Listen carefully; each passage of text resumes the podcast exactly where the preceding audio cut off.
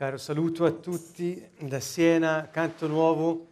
Stasera abbiamo iniziato pregando con eh, il nome di Gesù. Abbiamo detto che Lui è la nostra luce, la nostra salvezza e eh, poi abbiamo detto che l'aiuto può venire solo da Lui. Invocando poi il suo nome, Gesù, Gesù ripetutamente, abbiamo chiesto questo suo aiuto perché ci raggiunga al più presto. Questo, la traccia di questa mezz'ora passata in preghiera con la musica eh, che ci rende sempre consapevoli della bellezza che c'è nel mettere le parole in musica. Anzi, invitiamo tutti quanti a pregare con i salmi, cantare i salmi. Eh, possiamo farlo comunque, dovunque. Eh, per conto nostro, con melodie che il Signore ci dà, provate a farlo, è molto bello, è un, così, eh, una cosa che io stesso faccio spesso, eh, dà un senso diverso alla parola che leggiamo. Ecco, quindi pregare cantando. E stasera ci introduciamo attraverso questa preghiera particolare sul nome di Gesù e il suo aiuto che viene dall'alto in relazione sempre al nostro tema, come vedete è l'amore e l'amicizia, ehm, con un particolare riferimento alle comunicazioni tra gli amici e poi un approfondimento nell'ambito del giudizio. Quindi è un tema un po' impegnativo che eh, stasera ho scelto per continuare questa serie Continueremo poi la settimana prossima a vedere quali sono i tipi di comunicazione che ci scambiamo di solito, specialmente poi nell'amicizia, che cosa vuol dire eh, se adoperiamo un tipo di comunicazione oppure un'altra. È utile, pratico e ci aiuta a preservare, conservare la nostra amicizia essendo autentici con i nostri amici. Anzi, scopriremo proprio stasera che eh, nel modo in cui noi scambiamo le nostre comunicazioni, eh, se ce ne rendiamo sempre più conto, possiamo sempre più essere eh, custodi eh, della intimità che eh, scatta tra le persone nell'amicizia. Gli amici possono mettere in comune o condividere vari modi di essere tra di loro. Pensiamo a due persone, due amici, che insieme appunto mh, mm, compiono determinate azioni o attività o semplicemente stanno insieme, come possono comportarsi insieme e allo stesso tempo l'uno nei confronti dell'altro. Abbiamo detto che l'amicizia, e lo ripeto fino allo sfinimento, è eh, il tipo di relazione che eh, ehm, offre ad ogni altra relazione la possibilità di diventare intima, autentica, profonda, sincera è l'ambiente ideale dove un matrimonio può trovare solidità, l'amicizia, perché tutti, io ho sentito dire tra genitori, figli, tra coniugi, eh, ma non siamo mica amici. Eh, va bene, ma eh, dipende che senso diamo all'amicizia, se diamo il senso che abbiamo detto noi eh, durante questa serie, e vi invito a vedere le sessioni scorse, eh, invece sì, è proprio quello di cui abbiamo bisogno per sviluppare eh, al massimo il potenziale del nostro rapporto, della nostra relazione. Bene, quando due amici stanno insieme possono insieme ehm, condividere una situazione di vita come se fossero due genitori. Ecco, vi propongo io questa, ehm, ehm, questo tipo di approccio che è molto semplice, modi di essere. Se due amici stanno insieme sono, si comportano come se fossero due genitori insieme, che fanno? Possono prendersi cura di determinate situazioni o scambiare e condividere tra loro preoccupazioni o addirittura criticare insieme determinate situazioni. Eh, parlare di regole di comportamento. Non so se ci avete mai fatto caso. Due amici si incontrano e iniziano a fare, eh, però non va bene questo mondo, hai visto cosa fanno, è tutto all'incontrario di come dovrebbe essere giù.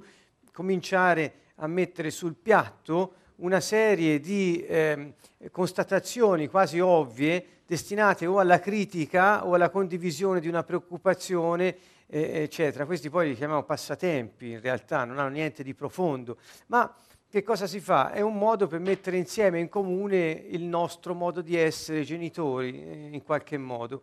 Ecco, è soltanto un piccolo esempio che ci fa vedere come nessuna parte di noi è escluso dalla relazione d'amicizia, cioè eh, non è che scambiandosi informazioni così superficiali e generiche noi perdiamo tempo, a volte anche il passatempo è una cosa utile da poter fare insieme. Va bene, quindi vorrei sfatare ogni eh, giudizio appunto su eh, questo tipo di attività che gli esseri umani molto spesso intraprendono tra di loro. Comunque, quando due sono nella modalità genitoriale, stanno insieme e sono amici, possono scambiare mh, loro opinioni, sensazioni, emozioni su valori, sull'accudimento dei figli, sulla conservazione delle tradizioni familiari, sulle regole di comportamento da dare nel gruppo di cui fanno parte. Quando due amici si mettono a parlare non più tanto in senso superficiale, ma anche approfondito di determinate tematiche, ebbene scatta quella modalità genitoriale che se la mettono in comune e non è destinata alla critica né dell'uno verso l'altro e viceversa, né di altre situazioni, tantomeno di altre persone, appunto può dare modo alle due persone di eh, manifestare quel tipo di accudimento per le situazioni e quel tipo di ehm, interesse per le preoccupazioni reciproche che fanno sentire le persone in qualche modo accomunate da una stessa modalità di essere che in quel momento scatta per entrambi.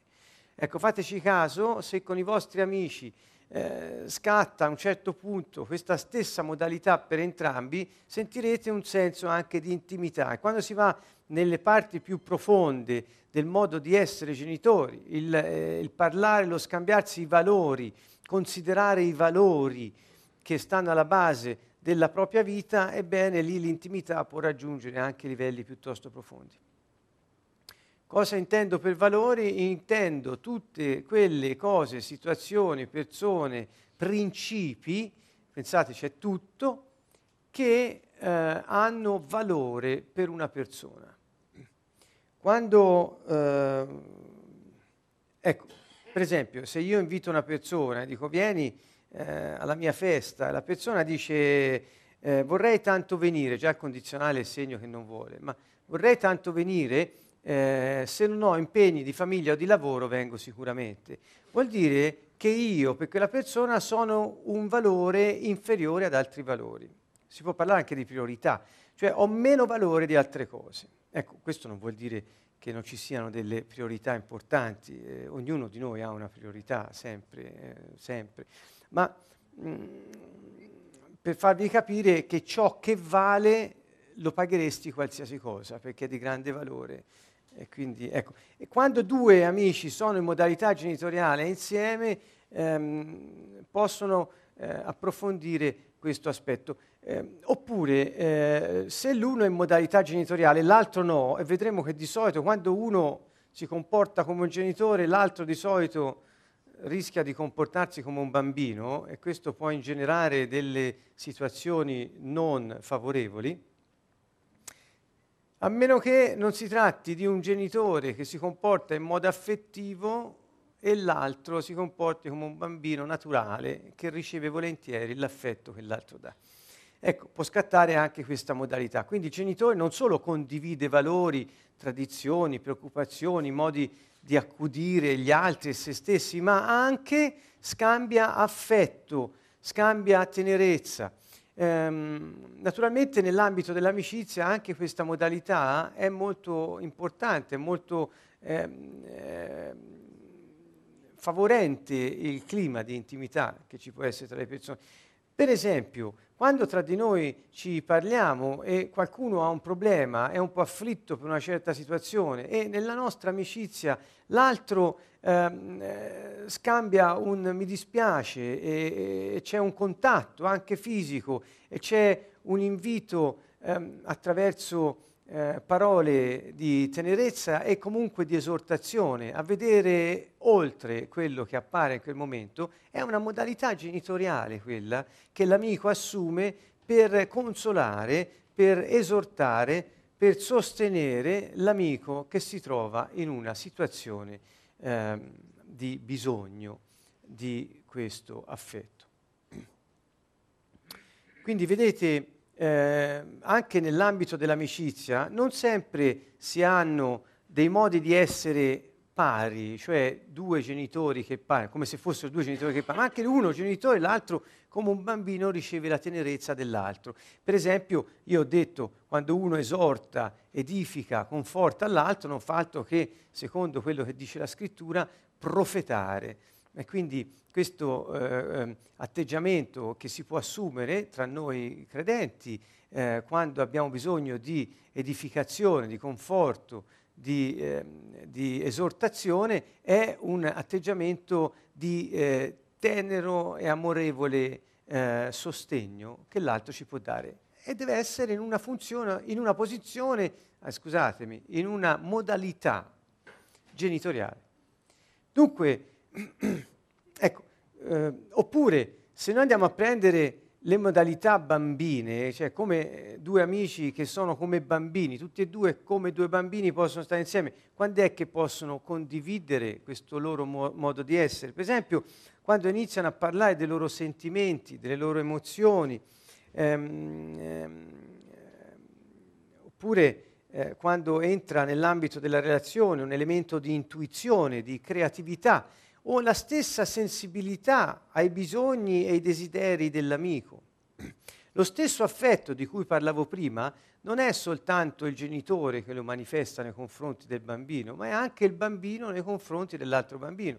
Avrete notato che questo avviene in via naturale.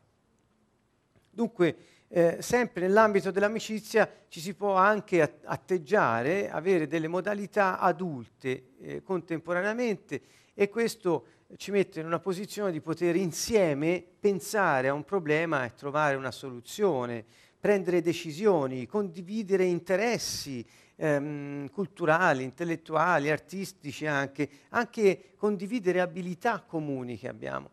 Dunque, come vedete, a secondo di quello che si fa, scatta in noi una modalità o genitoriale o adulta o bambina che eh, ci mette in relazione con l'altro in un modo eh, particolare. L'altro può rispondere o dalla stessa modalità o da un'altra modalità.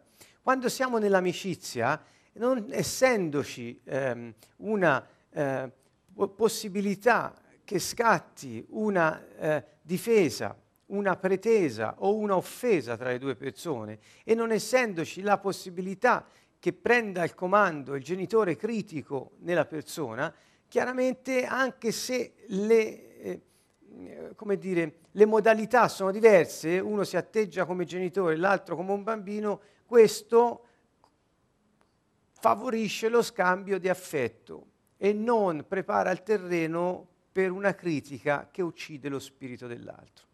Ecco, eh, dunque cosa succede nell'amicizia di così particolare? Succede che la modalità genitoriale che noi possiamo assumere con l'amico non sfocia mai nel critico e l'attività e la modalità bambina che possiamo assumere nei confronti dell'amico non sfocia mai nel ribelle e nel, ehm, e nel eh, compiacente. E la modalità adulta che possiamo avere nei confronti dell'amico non è mai contaminata da pregiudizi genitoriali o da illusioni bambine che ci portano a staccarci dalla realtà e comportarci con l'altra persona in un modo non sincero, non autentico. Cioè.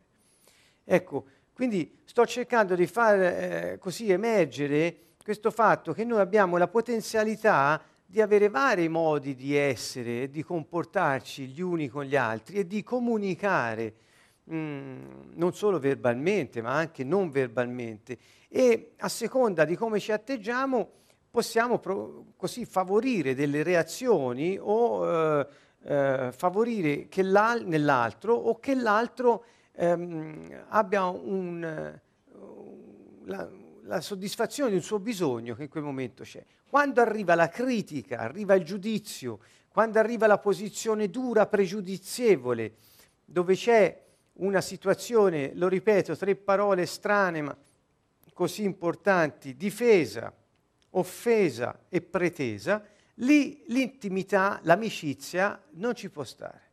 Ecco che vi ho dato solo delle piccole briciole, dei piccoli elementi per potervi così confrontare con le vostre relazioni e vedere eh, come con i vostri amici sviluppate la vostra relazione. Cosa, dunque, eh, eh, ripeto, se eh, cosa si offrono due amici? Dall'adulto, lo riassumo perché anche riascoltando questo video, video potrà esservi utile, da adulto, eh, da adulti, non da adulti, da, dalla, dalla modalità adulta di essere si possono scambiare interessi abilità, pensieri e decisioni, prenderle insieme, aiutarsi a discernere, a capire. Eh, se sono in una modalità bambina, l'affetto, il divertimento, il piacere personale, che ne so, due amici che vanno a bere qualcosa insieme, ecco, sono le loro modalità bambine che insieme si alleano per un momento di svago e di divertimento insieme. E quando sono genitori invece, per esempio, il sostegno reciproco in momenti difficili. E quella è la funzione proprio genitoriale. Ti sostengo quando sei giù. Ricordate, abbiamo iniziato questa serie parlando proprio dell'amico che non ti lascia mai e nei momenti difficili l'amico si vede. Ebbene, in questi momenti così difficili la modalità che l'amico può mettere in atto per sostenere l'altro che è in difficoltà è quella genitoriale. Quindi è un invito anche per me stesso, per tutti quanti, a considerare quanto è importante eh, aver sviluppato la, eh, il potenziale di essere genitori per noi stessi e, e nei confronti degli altri in modo affettivo, acritico, ma costruttivo. Se ci pensiamo, ripeto ancora una volta, è proprio il compito della profezia. Parlo di parole naturalmente il genitore può essere affettivo eh, eh, e supportivo, diciamo, queste due parole strane, ma che dà affetto e dà sostegno anche senza parole si può fare. Quando si arriva alla parola viene in mente subito la profezia.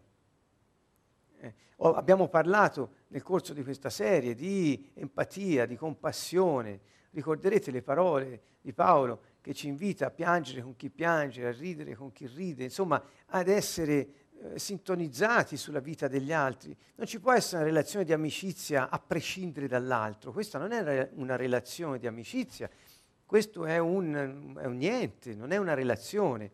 Quando noi viviamo a prescindere dall'altro, eh, o lo stiamo usando l'altro o lo stiamo evitando o ignorando, quindi non c'è relazione. Il punto è che siccome Dio è amore e siccome ogni cosa ha senso solo se vista attraverso la lente dell'amore, se non c'è relazione non ci può essere amore. L'ambiente idoneo per lo sviluppo dell'amore è l'amicizia tra le persone. Dunque se io vivo la mia vita e ho molte persone intorno a me, ma vivo a prescindere da loro, io non ho relazioni con gli altri. Ergo non posso sviluppare l'amicizia ergo non posso vivere l'amore. Vi è chiaro? È molto semplice, è un, è un passaggio logico che però ci porta a vedere la, quanto è fondamentale questo argomento. oh, ehm, che cos'è questo genitore critico a cui mi sono riferito? Um, eh, quando uno si atteggia o entra nella modalità genitoriale critica, la chiamiamo così, eh, per dargli un'accezione volutamente negativa, eh, la persona entra ehm, nella relazione con eh, sentimenti, con parole, con azioni e comportamenti destinati a criticare ciò che l'altro fa, dice di pensare o dice di sentire. Cioè noi non accettiamo che l'altro possa avere la sua eh, modalità di essere, di sentire, di vivere, ma ehm, ci poniamo in una situazione di demolizione di quello che l'altro sta vivendo. Normalmente questo atteggiamento eh, eh, diciamo, eh, prende le mosse da un bisogno di placare le proprie paure che entrando troppo in intimità con gli altri si rischi poi per apprezzarne la vita e quindi ci esponiamo a rischi. Eh, ho parlato per assurdo, ma purtroppo spesso è così e la critica eh, sulla bocca delle persone è un atteggiamento difensivo molto spesso, perché in effetti riesce molto bene a tenere lontani gli altri. E quando sei una persona critica diventi aspro, diventi amaro, diventi eh, intrattabile eh, ehm, e quindi gli altri si allontanano. Perciò se volevi evitare l'intimità con te stesso e con gli altri ci sei riuscito benissimo.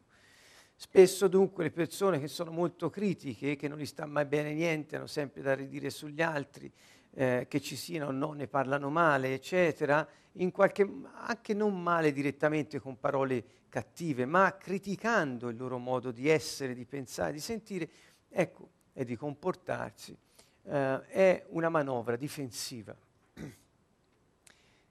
Um, insisto nel proporvi queste tre parole, offese, difese e pretese. Dunque, quando tra due amici ci sono delle difese, ti metti in difesa, eviti di parlare di una cosa perché non ti fidi dell'altro. La difesa presuppone una mancanza di fiducia. L'offesa presuppone una paura che l'altro ti offenda a sua volta e quindi passi prima di lui all'attacco. La pretesa parte da un'altra situazione, e cioè parte dalla situazione di una certa grandiosità di fondo, per cui pretendi che gli altri siano, facciano e pensano come fai, sei e, e senti te. Um, cioè esisto io, gli altri. La pretesa non ha sempre un modo di manifestarsi ehm, come dall'alto in basso. La pretesa spesso si maschera da vittima. Pretendo che tu ti prendi cura di me, perciò io farò la vittima fino a che non ti prendi cura di me. E io vivo la mia relazione con te nella pretesa che tu faccia quello che voglio io. In altre parole si parla di manipolazione o ancora in un gergo un po' più eh, forte, stregoneria, cioè far fare agli altri quel che si vuole con la forza, che non è sempre quella delle armi, dei bastoni o delle mani, ma quella psicologica o verbale. Quindi ci sono molti modi per difendersi dagli altri, per pretendere dagli altri e per offendere gli altri. Il genitore critico è il nostro stato dell'io, cioè la nostra modalità di essere, che meglio riesce a farlo. Così anche il bambino ribelle, il bambino anche iperadattato. Sono i due estremi che in qualche modo ottengono che non ci sia intimità tra le persone. Dunque sto solo cercando di farvi vedere come la comunicazione tra gli amici, a secondo della modalità, dello stato dell'io che mettiamo in moto, eh, determina poi la possibilità che si sviluppi l'amicizia oppure no. Quando noi mm, andiamo sulla critica, o meglio, usiamo una parola che ho anche scritto qui, giudizio ehm, eh, nei confronti degli altri, e giudizio non su ciò che la persona fa, ma proprio sua, um, sul suo modo di essere, eh, quando va sulla persona, o addirittura eh, contiene condanna, eh, in questo caso eh, il, la relazione tra le due persone, ripeto, genitore critico, con giudizio, condanna, ehm, con pretese, offese, difese, strategie messe in atto, quando c'è questa situazione, dall'altra parte, cioè nell'altro amico del, del, della relazione, ci deve essere necessariamente una persona che è nella modalità bambino adattato. Vi sto dicendo questo per un semplice motivo. Se voi eh, eh, vi trovate in una modalità critica e le vostre relazioni continuano con gli altri, sicuramente avete trovato delle persone iperadattate. Per cui non è amicizia, ma è una simbiosi. Ecco, eh, o comunque è un atteggiamento simbiotico che non favorisce lo sviluppo dell'amicizia, non permette l'intimità, tantomeno lo sviluppo dell'amore. Guardate, nella scrittura noi troviamo una, una frase molto, molto, semplice di Paolo, lui dice che la, uh, la fiducia ehm, funziona eh, nell'amore o per mezzo dell'amore, a seconda delle traduzioni. Dunque, senza l'amore tra le persone non è possibile che si sviluppi l'amicizia. O senza questa relazione di amicizia non è possibile che si possa coltivare l'amore. Di fondo non c'è fiducia tra le persone. È la stessa cosa, Paolo parlava anche non solo della fiducia nei confronti di Dio, molti traducono fede, ma eh, anche tra le persone. Noi siamo sempre abituati a fare questo parlando di Dio, eh, eh, che è la nostra vita. Purtroppo la religione ha abituato le persone a fare sempre questo tipo di um, grafico, una freccia verso l'alto. Ma mai eh, o, o raramente si pensa che invece si parla anche nella scrittura di come rapportarsi agli altri. Cioè se se si dice che la fiducia non può svilupparsi se non nell'amore, eh, sta parlando della fiducia tra le persone anche, che se non c'è amore, se non c'è intimità, se non c'è amicizia sincera e vera e profonda, non c'è fiducia. Se non c'è fiducia nei confronti degli altri, che c'è? Pregiudizio, preconcetto, difesa, offesa o pretesa. Quindi non c'è una relazione sana ma o abusiamo degli altri avvalendosi di loro per soddisfare i nostri bisogni, come se fosse un oggetto, una caramella da ciucciare, oppure ci facciamo usare dagli altri perché così ci sentiamo dire come sei bravo. E quella è la nostra paga. Eh, sborsando un sacco di tasse per poter eh, ottenere il soddisfacimento di questo bisogno. Questa si chiama compiacenza o ribellione a secondo de, dell'attenzione che vogliamo attirare su di noi. Quindi vedete come nelle relazioni dove non c'è una sincerità di fondo nell'esprimere la nostra modalità di essere non in modo critico né compiacente, sono i due poli che si attraggono mh, mm, purtroppo in maniera insalubre, non sana. Ecco, non ci può essere amicizia, se c'è questo non ci può essere. Um, cosa vuol dire questo? Vuol dire che noi non possiamo, um, quando siamo con gli altri, um, discernere, non possiamo giudicare le cose, non possiamo eh, avere un nostro giudizio su quello che sta accadendo. No, di certo. E su, proprio su questo ora vorrei andare in modo un po' più eh, profondo. E cioè, quando noi siamo chiamati in una relazione a dire che cosa pensiamo, che cosa abbiamo sentito, a dare la nostra opinione nei confronti di qualcun altro, noi non possiamo andare con, a portare un giudizio sull'essere di quella persona. Perché quando noi facciamo così entriamo nella modalità critica. Facciamo questa differenza. Quando una persona fa qualcosa che è contraria alle scritture, noi eh, stiamo parlando qui con la Bibbia eh, in mano, quindi eh, riferiamo tutto poi a quello che il Signore ci ha insegnato attraverso la sua parola.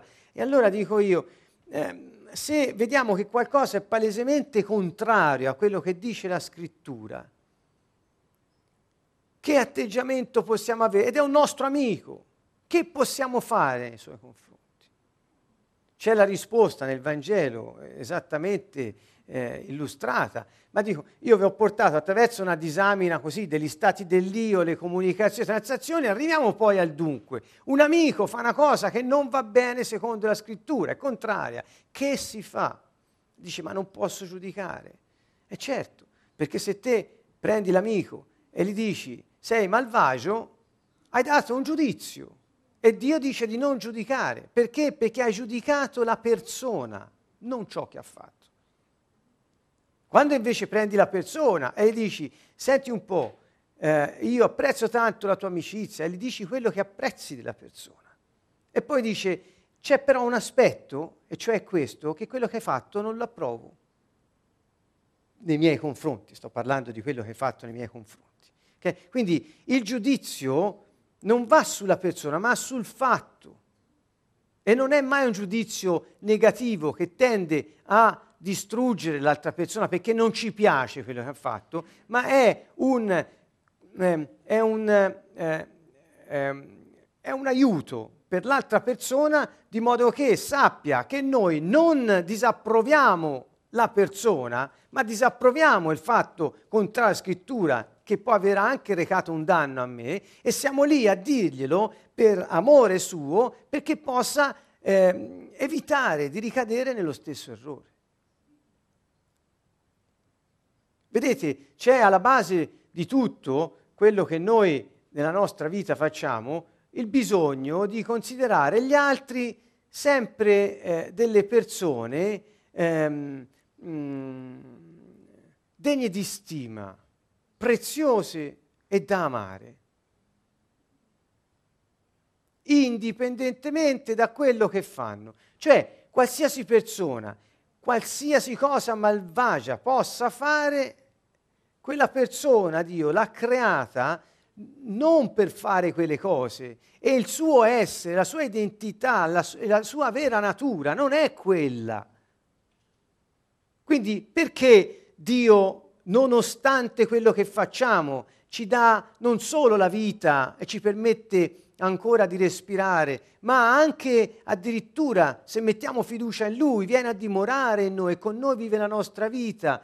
Perché nonostante quello che facciamo? Perché un tempo, Gesù l'ha detto, non sono venuto a condannare, a giudicare ora, verrà quel momento, ma ora io sono venuto a salvare, cioè è il momento in cui Dio ci vede in Lui così come ci, avrebbe, ci aveva creati fin dall'inizio e non cambia la sua opinione su di noi. Nonostante quello che facciamo, la sua opinione su ciascuno di noi non cambia.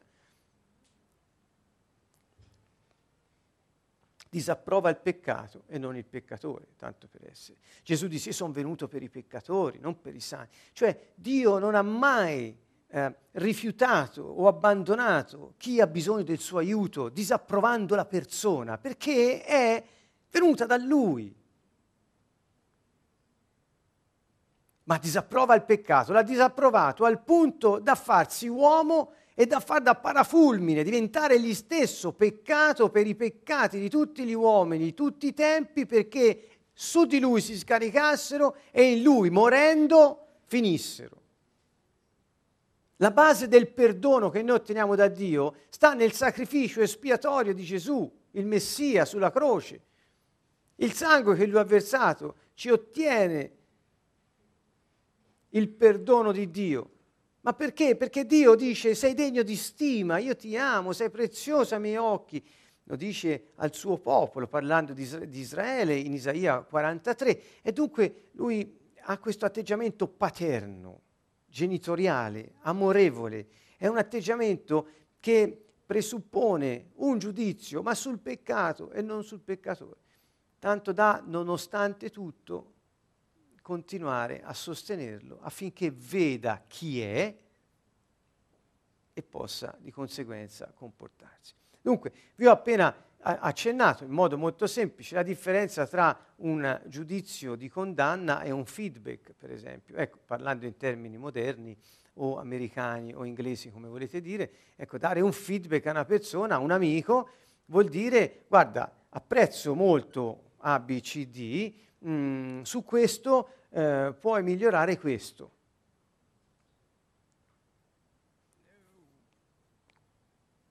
Questo è un feedback che non giudica la persona, nessuno si sente ehm, oppresso da una condanna implicita e anzi può essere solo che spronato a, a seguire un buon consiglio che è un'idea di come, non di come fare meglio secondo chi te lo dice, ma un consiglio di come sviluppare il tuo potenziale.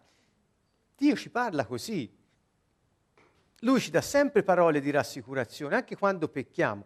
La, il suo riamo è dolce, non presuppone la sfiducia nei nostri confronti ma presuppone sempre il grande valore che lui ci attribuisce, ci dà ta- grande valore, siamo preziosi ai suoi occhi e ci invita dolcemente a vedere cosa è successo e superare perché abbiamo la possibilità di non farlo.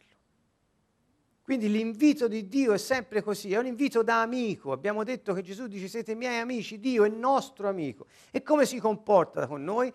si comporta in questo caso con modalità genitoriale affettiva e trova in noi la possibilità, ehm, eh, trova in noi, sviluppa in noi quel potenziale di seguire la sua parola perché ci ha fatti in modo che possiamo farlo. Um, naturalmente, naturalmente mm, insisto, quando vi trovate in una situazione, ripeto, di, di, di una relazione tra amici, ecco, potete osservarvi e vedere in quale modalità entrate. Se entrate nella modalità critica, non, non state, ehm, ehm, se, come dire, eh, seguendo il modello, Gesù. Se entriamo in modalità affettiva, sì. Se entriamo in modalità compiacente, eh, come un bambino compiacente, è uguale, è la stessa cosa. Bambino compiacente sembra una persona vittima o dell'abuso, calpestata. In realtà il bambino compiacente è una persona che eh, guadagna dal consenso che ottiene. Insomma, esiste solo in quanto è approvato dagli altri. Il problema è se non è approvato. Quindi farà di tutto per esserlo e non deludere mai gli altri che esistono solo per dirgli quanto sei bravo. Uh, quindi, ehm, vedete, il bambino compiacente, per esempio, è un terreno molto favorevole per lo sviluppo di quei comportamenti di pretesa da parte di altri. Perché? Perché la pretesa altrui diventa la possibilità del mio guadagno. Gli altri pretendono da me, io mi faccio vedere bravo, iperadattato, che faccio tutto quel che voglio, non dico mai di no, eccetera, eccetera, per cui non posso che sfruttare la pretesa che gli hanno, hanno verso di me per soddisfare il mio bisogno. Esisto solo in base alle opinioni degli altri. È un po' triste come situazione, però è quella in cui la, ma- la maggior parte delle persone vive, spesso passando da un genitore critico a un bambino compiacente nella stessa persona, si trova molto spesso. Ecco, quindi l'invito conclusivo su questa parte qui che ho voluto eh, introdurre stasera è questo. Eh, vedetevi nelle vostre relazioni e eh, cercate di apprezzare la modalità che assumete, soprattutto se è critica o no. Se è critica o compiacente, è molto probabile che non siano amicizie sincere, ma siano degli atteggiamenti o delle relazioni tipo simbiotico che si fondano sulla passività e la manipolazione. Quindi vedete come si fa la svelta. Nella Chiesa del Signore, del Messia, questo è bandito. È bandito semplicemente, ci mancherebbe non perché lo dico io, uh, né eh, qualcun altro, lo ha detto Gesù. Gesù ha detto, amatevi gli uni gli altri come io amato voi, punto. Cioè, vedete, qui c'è tutto non puoi amare l'altro se sei critico o compiacente, perché inneschi relazioni simbiotiche fondate sullo sfruttamento reciproco. Quindi quando in una chiesa ci sono relazioni simbiotiche piuttosto che relazioni sane e eh, autentiche, non, non facciamo quello che Gesù ci ha chiesto di fare che poi è vivere bene con noi stessi e con gli altri e far vedere a tutti che lui, quando vive con noi la nostra vita, fa la differenza. È tutto qui.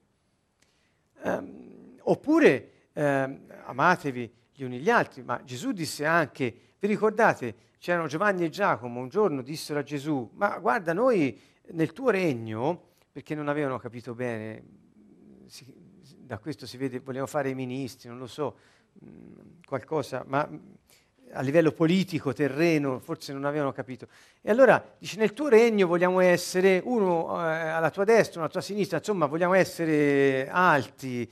Eh, avere... E Gesù non li rimproverò perché desideravano avere una posizione di, eh, di autorevolezza nel governo del suo regno, ma eh, insegnò loro che tra voi, cioè tra voi che avete fiducia in me, che siete miei, eh, non sia come è per gli altri che non eh, si riconoscono in me. Cioè gli altri, e parla delle persone, Gesù dice, eh, altre persone potenti, autorevoli del mondo, cioè alle esterni a coloro che, che hanno fiducia in Gesù, eh, dice loro eh, esercitano il potere gli uni sugli altri, ma così non sia tra di voi, dice. Eh, io sono venuto per servire, non per essere servito, e tra di voi fa, dovete fare uguale, perché tra di voi ehm, è più grande colui che serve che non colui che è servito. Ecco, quindi introduce due concetti, quello dell'amore e quello del servizio gratuito sul modello suo. Sono eh, due modelli che nell'amicizia trovano proprio ehm, lo sbocco naturale, perché amarsi gli uni gli altri, come ho detto, vuol dire eh, instaurare relazioni intime, autentiche, dove non c'è critica, giudizio o compiacenza e iperadattamento. Perfetto, sembra un mondo ideale, utopia. Eh? E eh, direbbe qualcuno. Um, e de, del, resto, del resto, per quello che riguarda il servizio, sicuramente il Signore fa riferimento a quell'atteggiamento genitoriale, affettivo, disinteressato, di sostegno e supporto che è necessario a chi si trova in una situazione di bisogno. Quindi, vedete, proprio lui sprona ad avere una modalità genitoriale affettiva, di sostegno, di servizio. Gesù sprona ad avere una modalità naturale di essere insieme, genitori affettivi, bambini naturali, adulti pensanti, non contaminati, e cioè amatevi gli uni gli altri come io ho amato, servitevi come io ho servito voi, capite? Ecco, eh, ci dà le direttive proprio io le metto in relazione agli stati dell'io, a queste modalità di essere, che mi piace molto perché è anche eh, attualizzabile per molte persone che ascoltano, eh, si può riferire anche a cose ehm, in, in, senso più lato culturali che eh, per alcuni possono essere anche illuminanti. um, dunque, vorrei ora in, in pochi minuti che mi, che mi rimangono, far notare il tema del giudizio, eh, l'ultima cosa di questa sera, che non è poco, ma il giudizio e l'ipercriticismo in realtà, come vi ho, ho cercato di dirvi, eh, tolgono libertà al rapporto, alla relazione, che diventa simbiotica. E, ehm, dunque, mettiamo sempre insieme il giudizio, come vi ho fatto vedere, con l'accettazione. Um, e, e se siamo giudicanti, spesso siamo anche compiacenti. Cioè l'accettazione passa dal giudizio, in sostanza. Il punto è che se noi ci giudichiamo male per noi stessi e giudichiamo male gli altri in modo negativo e critico, non possiamo accettarci e non possiamo accettare gli altri. Mi spiego meglio. Che vuol dire l'accettazione passa per il giudizio? Vuol dire che se siamo in una modalità critica non possiamo accettare ciò che critichiamo. È, è, è molto semplice. Quindi eh, eh, se critichi te stesso continuamente non ti puoi accettare perché l'accettazione passa dal giudizio. È inevitabile. Come fa Dio ad accettarci? Eh, il suo giudizio su di noi è vita, è sei prezioso ai miei occhi. Eh, se no non potrebbe accettarci, se ci considerasse per, per quello che facciamo, noi non, non potremmo più vivere. Non... Allora, se, se, noi, vedete, ho, ho, fatto un piccolo shift, sono passato dal giudicare gli altri, dall'essere critici verso noi stessi, perché quello che noi facciamo agli altri di solito lo facciamo a noi stessi. È, è, è, la, è la stessa modalità. Come trattiamo noi stessi, trattiamo gli altri. Quindi la persona critica, amara, oppure ribelle e compiacente, eh, fa così con se stessa. Cioè sono compiacente con gli altri, dico sempre di sì, pur di avere quello che mi interessa che gli altri mi diano, e così dentro di me, quando io pretendo da me stesso, come un genitore, di tenere un certo comportamento, io mi adatto e sono compiacente con me stesso, al punto da giustificare qualsiasi cosa io intenda fare. Quindi la critica non porta mai l'accettazione, il giudizio non porta all'accettazione, parla del giudizio negativo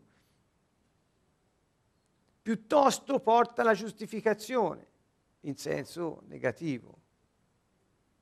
Non, so, non sono come voglio, non mi piaccio, non mi accetto, ma. Per esempio, quando uno eh, vive nel senso di colpa, pur avendo a disposizione il sangue del Signore Gesù versato per lui o per lei, eh, eh, è diciamo in atteggiamento interiormente compiacente nei confronti di se stesso, che come un genitore critico e oppressivo dice ora stai nell'angolino, non lo rifare mai più, non ti ripresentare più. E questo è il senso di colpa che ci tiene schiacciati per paura di ricadere in situazioni indesiderate. Quindi è un escamotage di un genitore critico dentro di noi, nella nostra testa, però ha bisogno di chi? Di un bambino compiacente che dice sì, sì, sì, sì, sì, sì e, non vive. La risultanza è soppressione di ogni eh, naturalità o naturalezza nella nostra vita e adattamento totale ai bisogni di un genitore impaurito.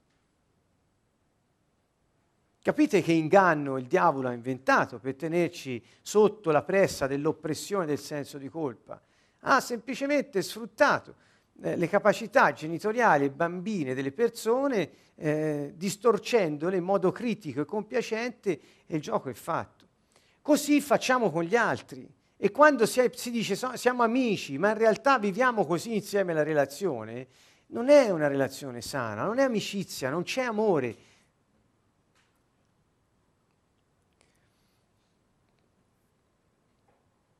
Quando è che temiamo il giudizio degli altri su di noi?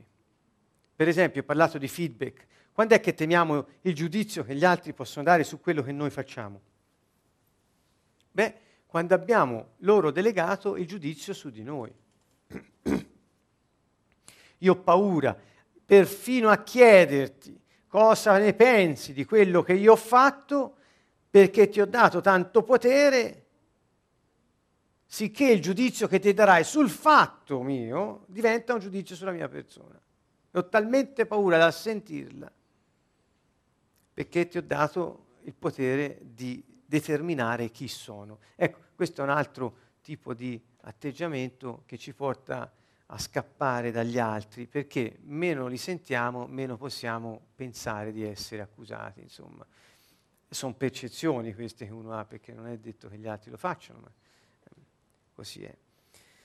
Oh, siccome è molto importante eh, imparare ad avere relazioni sane tra di noi, eh, eh, ha un riflesso tutto questo, non soltanto sulla nostra persona, ma sulla società intera.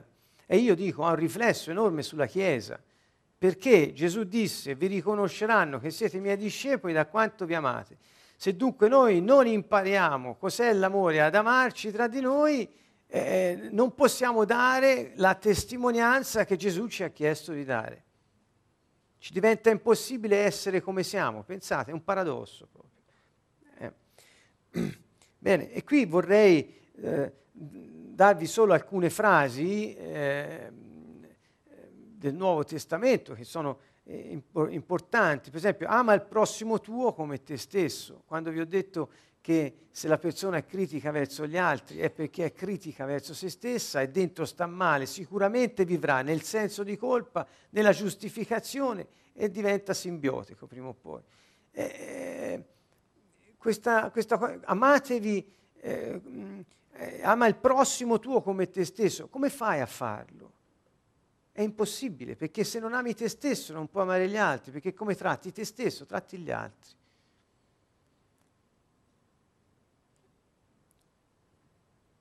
Oppure non maledite, benedite.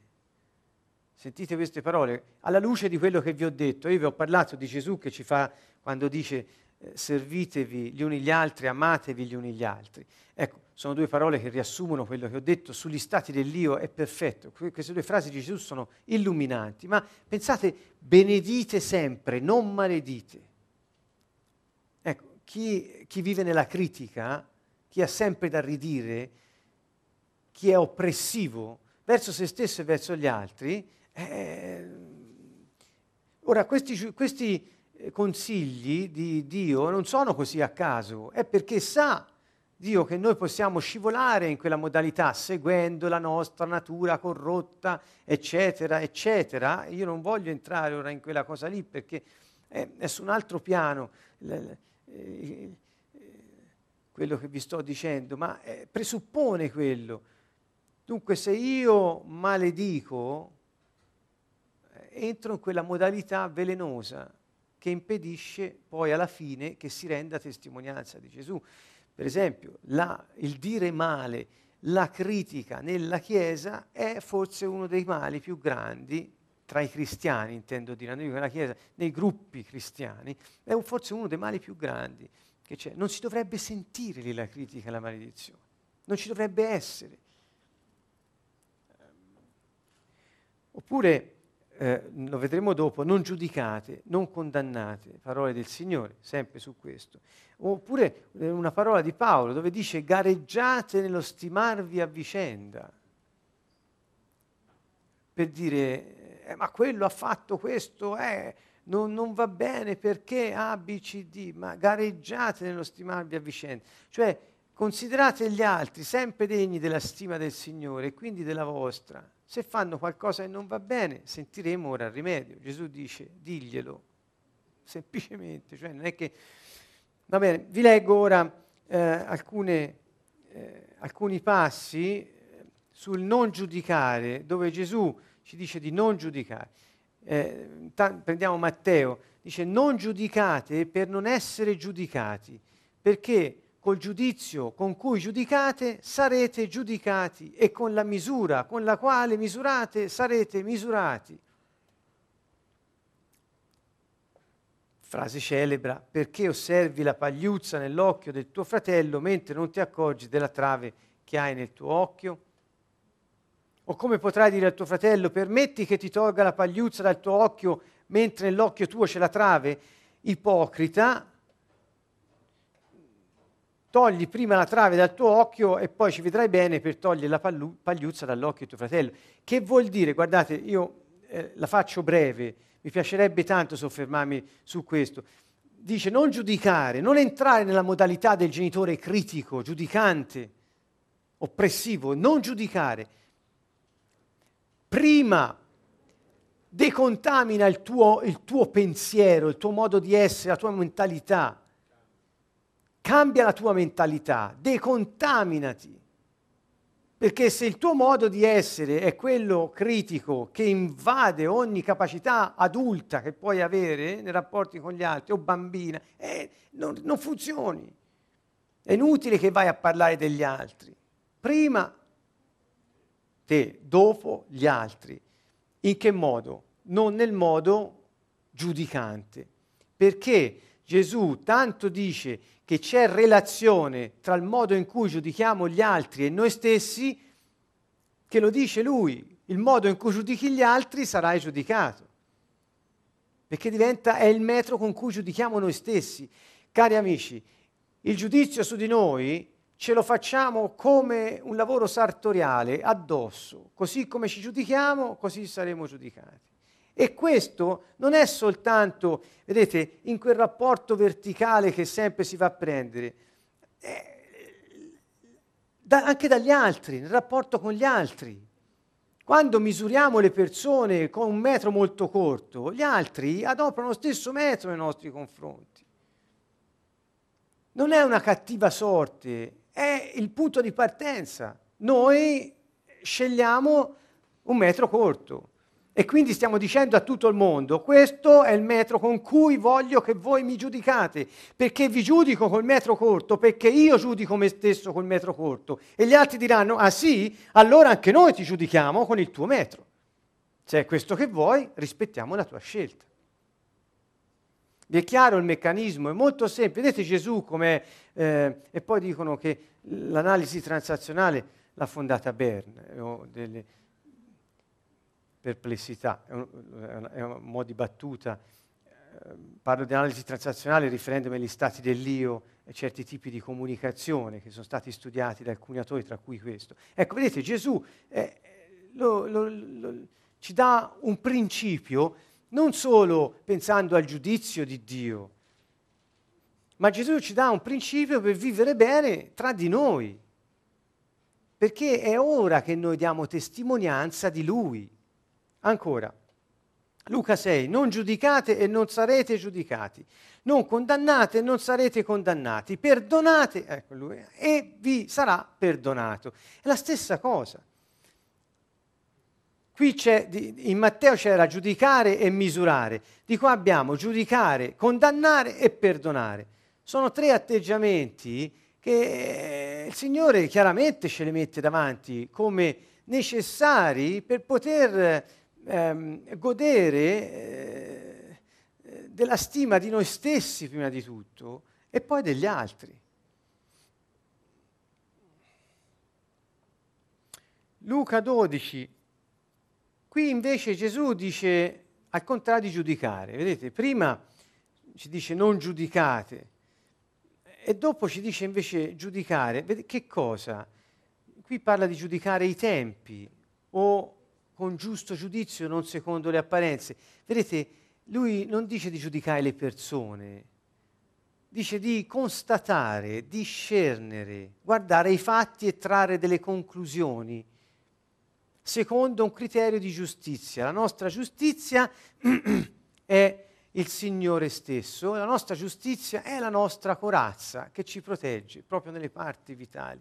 Dunque la giustizia è un criterio fondamentale per poter vivere nella sicurezza. Ricordate altre sessioni addietro, la sicurezza è ciò che l'uomo cerca, è uno dei bisogni primari. Perché? perché l'affidamento sicuro è il, il, modo in cui la persona inizia a svilupparsi in modo sano nei rapporti con gli altri. Quindi sembra tutto collegato, ma in modo così semplice che è quasi disarmante. Um, Sapete giudicare l'aspetto della terra e del cielo? Come mai questo tempo non sapete giudicarlo? E perché non giudicate da voi stessi ciò che è giusto? Gesù ci invita a non andare a dipendere dal giudizio degli altri, ma giudicate voi stessi e con giusto giudizio, dice poi, non secondo le apparenze. Quindi è un giudizio anche profondo, fondato su una riflessione profonda. Bene, mh, mm, credo che, che, ho finito. Voglio solo andare qui.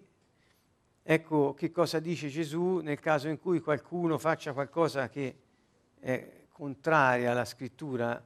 Eh, velocemente vediamo Matteo 18. Dice, se il tuo fratello, quindi è destinata questa parola ai credenti, se il tuo fratello commette una colpa contro di te, va e ammoniscilo fra te e lui solo. La parola è riprendilo, digli ciò che non va bene secondo giustizia, che ha recato un danno a te, commette una colpa. Questo contro di te in alcuni manoscritti è omesso, nella maggior parte c'è. Se ti ascolterà, no, perché fa la differenza, perché se la versione che prendiamo è se tuo fratello commette una colpa in generale, quindi tutti si fanno censori degli altri cristiani se osservano o no le scritture. Questo in, mo- in molte chiese è così diffuso che la, la, gente va per ritrovarsi e trova tutti col fucile spianato, aspettando di sentirsi dire cosa hanno fatto di sbagliato quel giorno.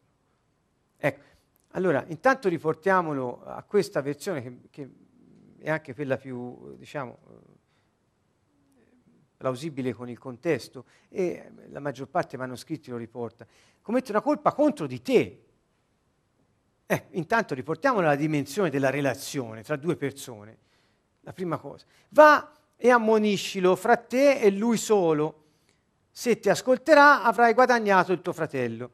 Ora, se noi lo riportiamo non solo la colpa contro di te, ma vogliamo andare all'altra versione e non pensiamo al gruppo con i fucili spianati, ma a dei fratelli, del, degli amici amorevoli che vogliono solo aiutare, non c'è niente di male, anche a vedere in quell'altro modo. No? Ho voluto fare un paradosso perché purtroppo poi viene eh, usato in quel modo. Ma dunque, che sia in un modo, che sia nell'altro, eh, ha come fondamento l'ammonizione, vedete, tra te e lui solo, la delicatezza, l'intimità che Gesù cerca. Se ti ascolterà avrai guadagnato il tuo fratello, se non ti ascolterà prendi con te una o due persone perché ogni cosa sia risolta sulla parola di due o tre testimoni.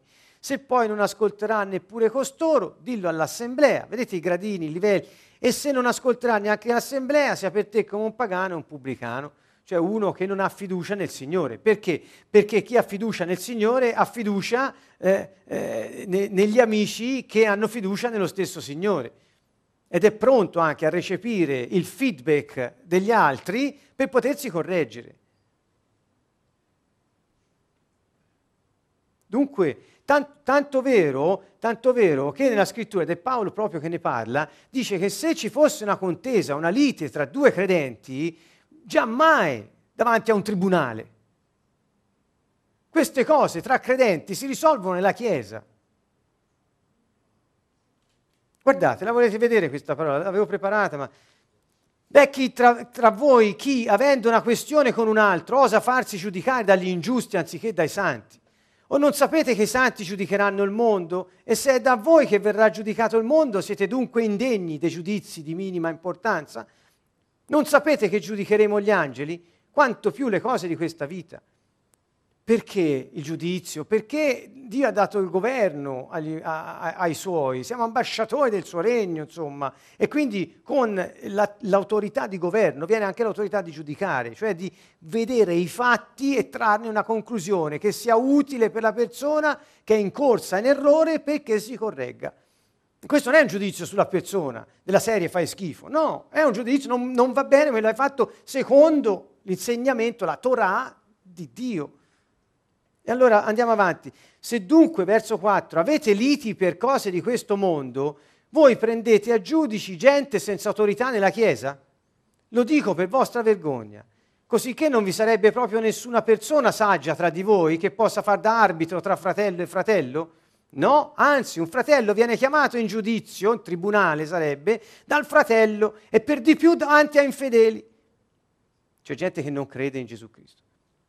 E dire che è già per voi una sconfitta avere liti vicendevoli, perché non subire piuttosto l'ingiustizia? Perché non lasciarvi piuttosto privare di ciò che vi appartiene? Cari amici, eh, eh questa è la, è, la, è la situazione che il Signore ci mette davanti. Ci ha dato sapienza e ha dato autorità ai suoi perché potessero giudicare i fatti e poter rendere giustizia. Non giudicare le persone nel loro essere, per la loro identità, perché quella è una cosa che non compete agli uomini. Infatti, eh, solo Dio conosce il cuore dell'uomo. Allora, se avete una lite tra fratelli, nel senso tra, tra, tra fedeli, tra, non so nemmeno come dirvelo, tra credenti in Cristo, come posso dirvi, tra amici fiduciosi nel Signore, questo mi piace di più, eh, eh, allora se siamo tutti e due fiduciosi, come possiamo andare a fare una causa in tribunale? Ci si, ci, ci si, trova davanti agli altri, agli altri, della Chiesa e si chiede, alla fine di questo, il Signore, quando poi parlava qui, eh, eh, se un fratello commette una colpa, subito dopo dice che ci ha dato il potere di legare e sciogliere, cioè di permettere e vietare. E va visto in relazione a questo anche, e cioè Gesù dice che il giudizio che è rimesso alla Chiesa sui fatti, il modo sapiente di poter eh, aiutare gli altri a correggersi è fondato sul fatto che quello che la Chiesa giudica secondo la verità sui fatti è sostenuto da Dio in cielo. ciò che permetterete in terra sarà permesso in, in cielo, sarà legato, eh, sciolto in cielo, ciò che legherete in terra sarà legato in cielo. Quindi c'è un sostegno da parte di Dio al giusto giudizio sui fatti che possono portare a un miglioramento, a una correzione, eh, un allineamento alla giustizia di Dio nella nostra vita.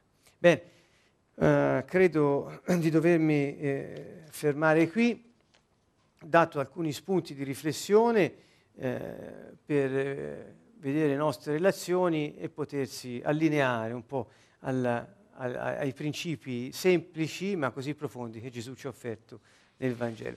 Ci vediamo mercoledì prossimo, eh, sempre da Siena a Canto Nuovo, ancora una volta insieme per capire e vedere come le comunicazioni possono rendere felice una relazione tra persone. A tutti un caro saluto e un abbraccio da Siena, Canto Nuovo.